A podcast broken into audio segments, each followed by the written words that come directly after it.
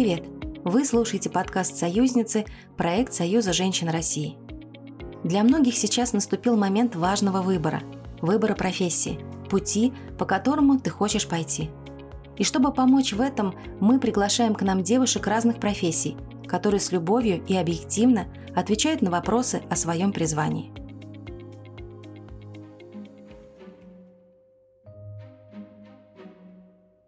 В этом выпуске у нас в гостях Елена Любимкина, акушер-гинеколог, врач интегративной медицины. Интегративный от слова «интеграция» – восстановление, восполнение, что обозначает объединение каких-либо элементов в единое целое.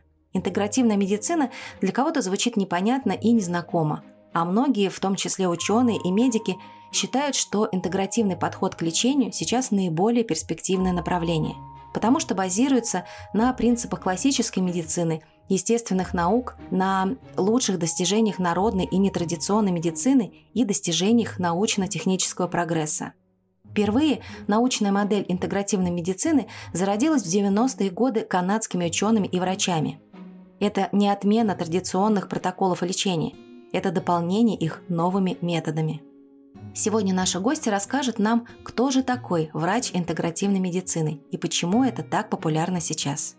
Врач интегративной медицины – это такой же врач, как и все остальные. Я, наверное, хотела бы сделать на этом основной акцент. Это не что-то такое невероятное – как бы не ново звучала для нас вот эта специализация, да, специальности врач интегративной медицины. На самом деле все хорошее всегда новое, все забытое старое. И то, чем занимались советские, я бы сказала, физиологи, врачи, рассматривали организм, рассматривали человека как единое целое, это и есть интегративная медицина. То есть когда мы не лечим болезни, когда мы лечим человека, мы выискиваем именно те патогенетические механизмы, которые к этой болезни привели. Потому что современная западная та конвенциональная медицина, которую мы сейчас можем встретить в поликлиниках, как некоторые ее называют, доказательная медицина. Это не значит, что врач доказательной медицины, врач интегративной медицины – это кто-то разные вещи. Все мы основываемся на доказательной базе, да? Главное правило – не навредить пациенту. Но важно учитывать, что привело человека к определенным болезням, к определенному состоянию. Всегда есть какая-то причина. Те симптомы, которые мы видим, это всегда компенсаторная реакция организма на какую-то проблему. То есть организму всегда важно выжить, скажем так, да? и он а, определенные симптомы делает для того, чтобы скомпенсировать эту ситуацию. Поэтому врач интегративной медицины – это врач, который рассматривает не болезнь, а рассматривает человека, да? рассматривает все его органы и системы и делает определенные выводы не как вылечить определенную болезнь, а как справиться с этой ситуацией, которая к ней привела. Мне кажется, это вот важно, да, чтобы человек понял, это не какая-то отдельная специальность. И на самом деле, вот в институте, в интегративной медицине, в котором я училась, я проходила и неврологию, и гастроэнтерологию, и мужские болезни, и женские болезни. И это, когда ты занимаешься чем-то узким одним, гинекология, там, бесплодие, ЭКО, да, ты немножко теряешь вот эти знания. Мы в институте, конечно, 6 лет все учили, но когда ты погружаешься в одну специфику, это как юрист, кто-то занимается там, адвокатурой, да, кто-то нотариусом, и они, хотя проходили это в институте все, но здесь важно оценить вот общую систему организма. При выборе профессии врача самой частой причиной называют желание помогать людям и поддерживать их здоровье. Многих очень мотивирует пример великих людей, изучавших неизлечимые болезни и изобретавших лекарства от них. Кто-то вдохновляется врачами, повстречавшимися в жизни. А есть те, кто живет и воспитывается в семье врачей и исследует династической традиции – Выбор специальности очень сложный для человека. Я это очень прекрасно понимаю, особенно как мама. Сейчас у моих детей тоже предстоит в скором времени какой-то выбор, и я понимаю, что в 16-17 лет вообще выбрать любую специальность для себя это довольно сложно. Такой мощный пубертат, не до учебы однозначно. Для меня, наверное, выбор профессии, выбор профессии врача был сделан за меня, мне кажется, моими родителями. Лет, наверное, из 10 моя мама всегда говорила, что Леночка у нас станет доктором. Я очень послушный ребенок. Я всегда это воспринимала хорошо, то есть у меня всегда была сильная биология, сильная химия. Мне всегда говорили, они же тебе в институте пригодятся. И я действительно очень делала активный на это акцент, на эти предметы, мне это все устраивало. Потом в 10-11 классе я попала в прекрасную гимназию, где был медицинский класс. Там были замечательные преподаватели, к нам приходили преподаватели из университета. Это была классная компания единомышленников, и даже никаких сомнений у меня не было, в какой университет поступать. При поступлении в университет а, выбор специальности именно, гинекология на самом деле а, произошел, наверное, на третьем курсе, как только у нас началась какая-либо практика. И вообще, а, попав в роддом и увидев чудо рождения ребенка, мне кажется, невозможно сделать никакой либо другой выбор. Это невероятно.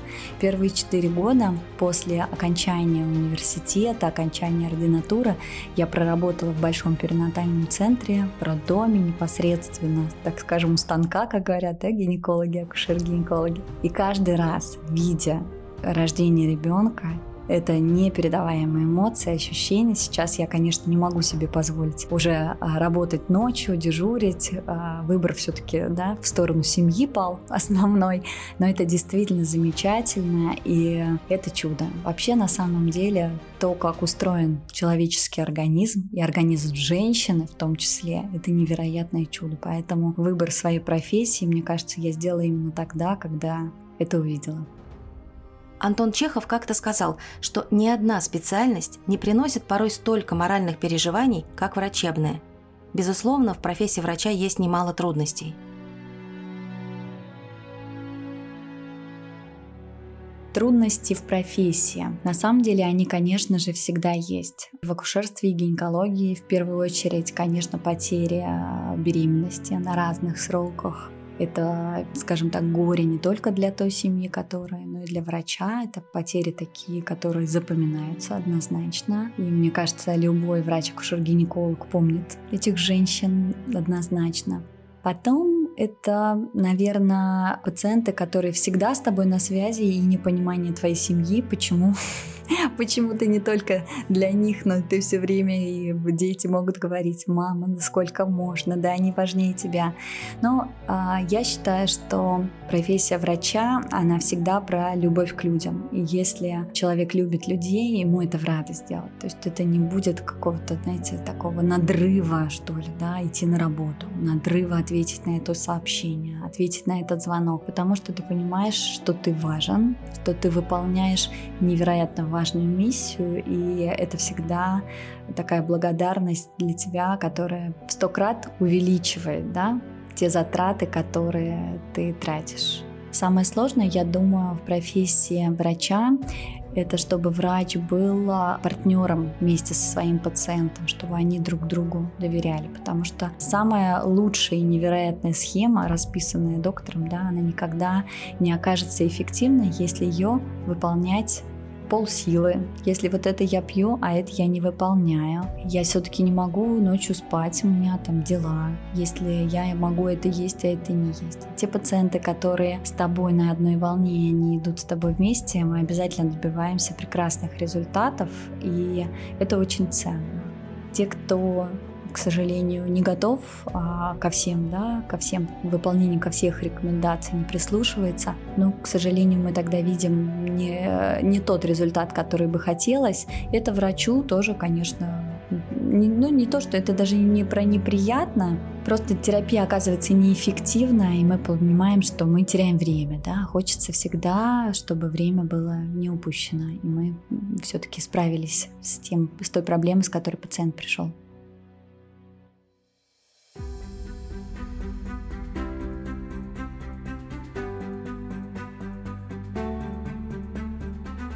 Ученый и педиатр Александр Андреевич Кисель говорил, что учиться надо всегда, врач должен постоянно совершенствоваться. Медицина не стоит на месте, появляются новые подходы к лечению и диагностике, новые лекарства. И сейчас для постоянного совершенствования врача есть очень много возможностей. Это лекции, конференции, вебинары. Врачу однозначно нужно постоянно учиться, потому что, во-первых, а, мы живем в эпоху невероятного прогресса, и то, что происходит сейчас. Я, например, думала всегда, что у нас пять лет назад, назад занявшись интегративной медициной, в это погрузившись, я думала, что это будет популярно лет через 10. Но сейчас я вижу, что уже проходят а, большие российские международные конференции с участием профессуры, а, доцентов, кафедров наших российских высоких медицинских университетов, и все они очень заинтересованы в том, как это продвигается, да, то есть уже в два раза увеличилось. Соответственно, все новые новинки мы должны знать постоянно. И отличие как раз интегративной медицины, недавно у одного своего коллеги услышала, мне очень понравилось, то, что придумывается вчера, используется уже сегодня. То есть у нас нет времени ждать и думать. Если мы видим, что это эффективно, обязательно нужно это делать, потому что пациент может не дождаться всех тех да, исследований, каких-то апробаций, э, рекомендаций. Любое отклонение от протоколов лечения – это, конечно, личная ответственность доктора. То есть есть доктора, кто может на нее ее на себя взять, а есть кто, ну, побаивается, что ли, ему это неинтересно. Но это его личное дело, да, поэтому он следует там четко протоколам лечения. Но протоколы, к сожалению, почему люди э, идут и ищут новые? Потому что они оказываются неэффективные. А все хотят быть здоровым. Это здорово.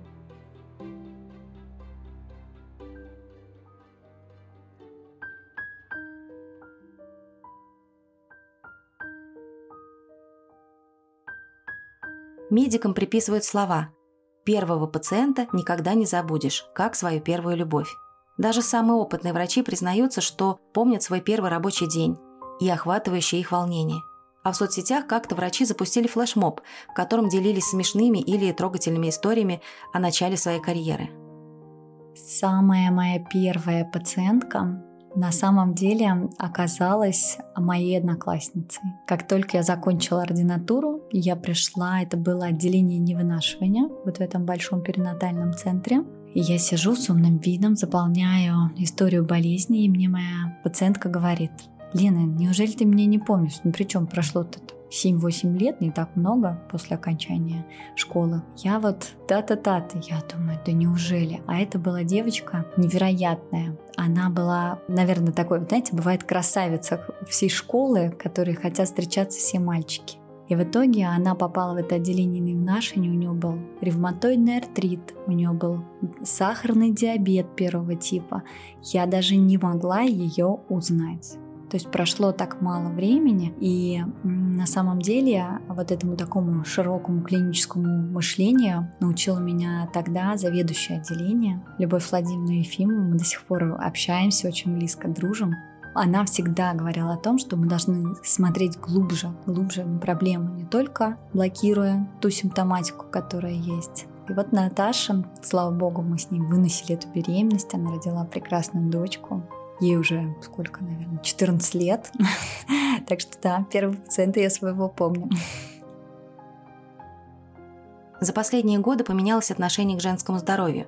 Всем хочется быть молодыми, красивыми и, главное, сохранить свое здоровье. И в этом очень помогают гинекологи и специалисты интегративной медицины. Антиэйдж-терапия сейчас набирает гигантские обороты, все действительно заботятся о своем здоровье, все хотят быть молодыми, красивыми. Косметология в этом ушла далеко вперед, но люди понимают, что какие-то процедуры просто перестают работать. И тогда на помощь приходит действительно гинеколог. Есть такое прекрасное средство, как гормональная терапия. Да? Очень много, 20 лет, 30 лет назад у многих женщин была гормонофобия, мы все боялись гормонов. Я потолстею, мне станет плохо, вырастет борода, все что угодно. Сейчас качественная гормональная терапия – это всегда персонализированная да, терапия, когда подбирается минимальная дозировка, но эффективная для данного пациента.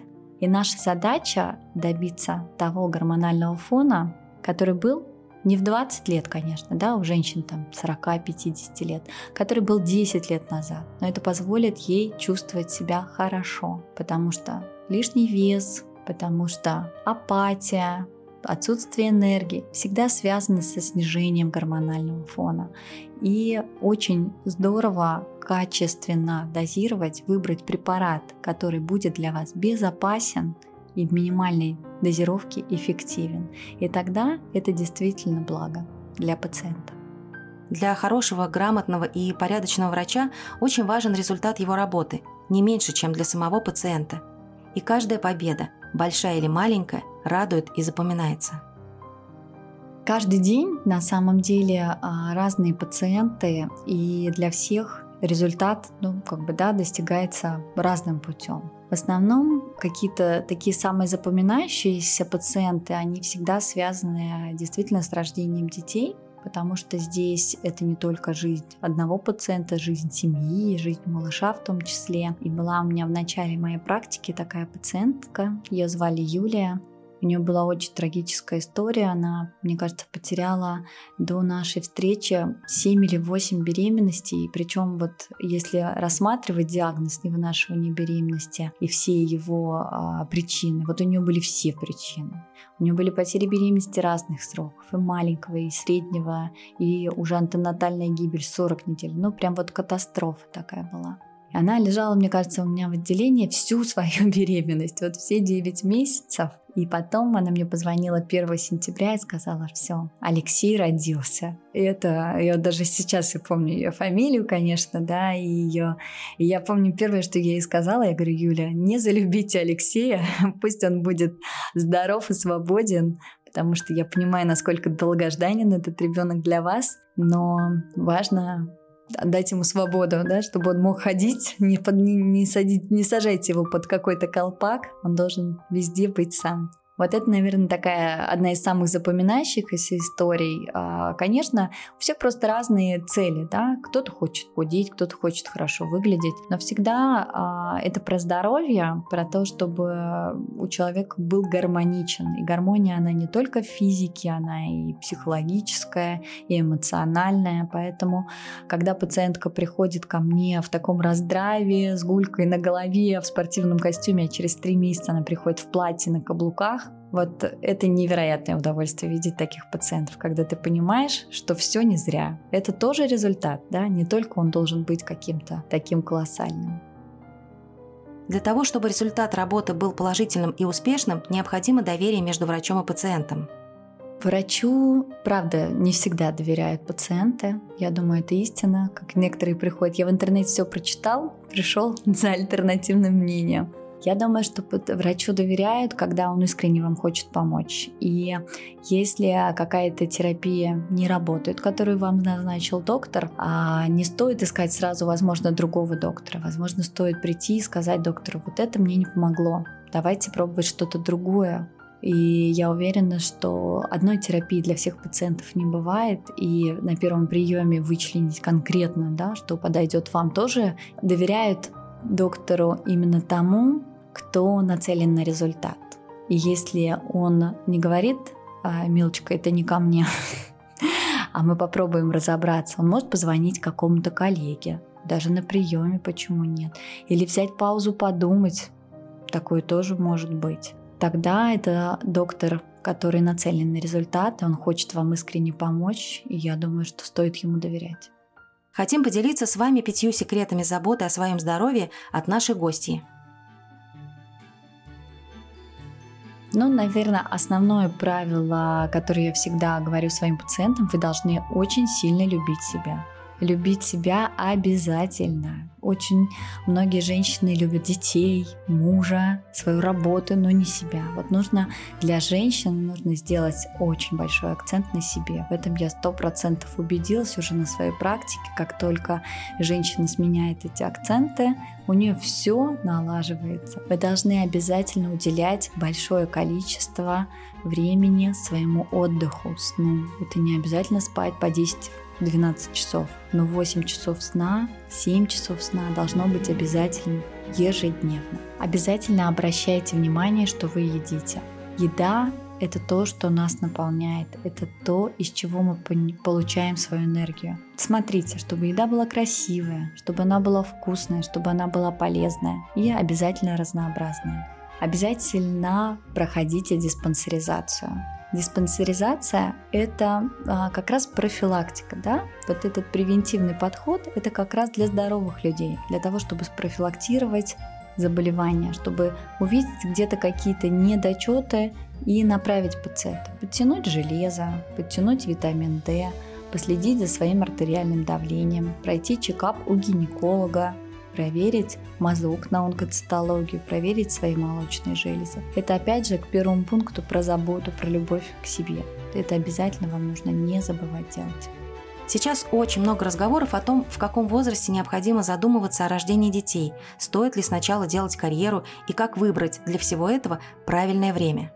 У меня очень много молодых пациенток в том числе, и я всегда им говорю о том, что важно свой репродуктивный потенциал реализовать в молодом возрасте. Это не значит, конечно, что нужно рожать там 18-19 лет, но хотя бы а, до 30 лет родить своего первого ребенка, я считаю, что это необходимо. Потому что пока вы молоды, пока у вас нет серьезных хронических заболеваний, ваш а, гормональный фон на высоком уровне, вы родите здорового малыша.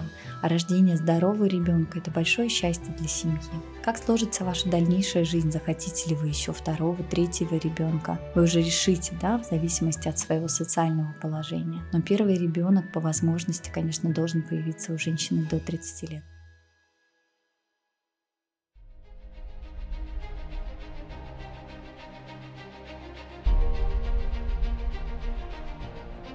Для тех, кто сегодня задумывается о выборе профессии врача, Елена сказала очень хорошие и важные слова. Выбор профессии врача на самом деле очень сложен, потому что стоять за спинами больных – это действительно непростой труд. Но он однозначно благодарный, потому что а, спасая жизни и вообще как-то меняя жизни, меняя судьбы людей, это, знаете, такая какая-то миссия, что ли, да, когда ты делаешь что-то полезное, не всегда приносящее какие-то безумные, возможно, да, деньги, это всегда про реализацию себя. Сейчас а, очень много возможностей, очень много информации, она вся в открытом доступе, можно учиться бесконечно. И это очень интересно, особенно когда пациенты вам доверяют, идут с вами, и вы, достигая каких-то результатов, понимаете, для чего все вы это делаете. Это правда такое вдохновение, и на работу хочется идти каждый день.